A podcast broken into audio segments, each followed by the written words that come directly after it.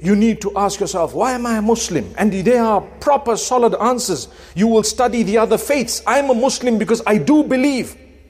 With all due respect to the other faiths, there have been tremendous tamperings in the revelations of the other faiths. And I've studied a lot. Tremendous. Look at how many versions there are of some of the testaments. Mind boggling. Look at how changed things are. Mind boggling. Look at how things were prohibited. They became permissible. Islam is one faith. There will always be people from among the Muslims who will consider the prohibited prohibited right up to the end and the permissible permissible right up to the end non-tampered. Inna nahnu nazzalna dhikra wa inna lahu lahafidhun. We have revealed this and we will protect it. One might ask, why didn't Allah choose to protect the previous ones? I'm not Allah. But Allah chose to protect the final one for, for reasons known to Him. And Allah says, we know. It's, it's a completion of the message. That's what it is. If you look at the commandments of Allah subhanahu wa ta'ala, they're all the same. You look at the faiths, May Allah Almighty grant us strength. So I'm a Muslim because I'm totally, totally convinced after deep study, totally convinced that you know what? When I put my head down on the ground and I say, Oh, you who made me, you are the greatest, I am so reassured to say, when I close my eyes, it's going to be the happiest day ever. I'm going to return to my Maker, and I know He's merciful, He's kind, He's forgiving, He is amazing. I can't wait to get back to Him. Rabbi al A'la, my Lord is the highest. I can't wait.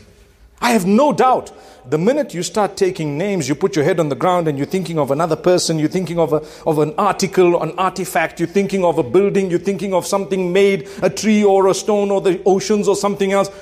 You know what? You're risking something that only will come once. I'd rather say, Oh, you who made me, I worship you alone. No risks involved. Zero. So there's no risk when it comes to Islam.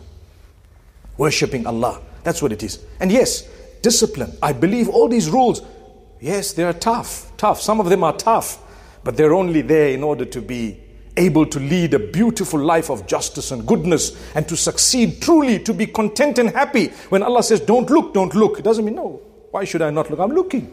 Well, you'll pay a price for it. That's what it is. If Allah says, do this and you don't want, Allah says, don't consume intoxicants. You say, why shouldn't I? Let me try it out. I'm the adventurous type, you know. Okay, you're going to pay a price for it. I am a Muslim. I won't even do that. Yesterday, someone asked me, filling out a form, have you, have you, do you drink? I said, water, yes. No, do you drink? I said, no, never. I don't even know what it tastes like. Ah, I don't believe you. I said, well, if you don't, it's your problem, it's not mine. I'm a Muslim. I've never touched it, and inshallah, I'll never. That's what it is. May Allah protect all of us. May Allah grant strength to the youngsters, young and old, who are challenged with addictions. May Allah take you out of the mess. Be strong. We need you. You are part of us. Work on your weakness. Cut it out, no matter what it is. Your bad habits, we need you. Cut them out. Come back. And inshallah, see the strength of the ummah. May Allah strengthen all of us.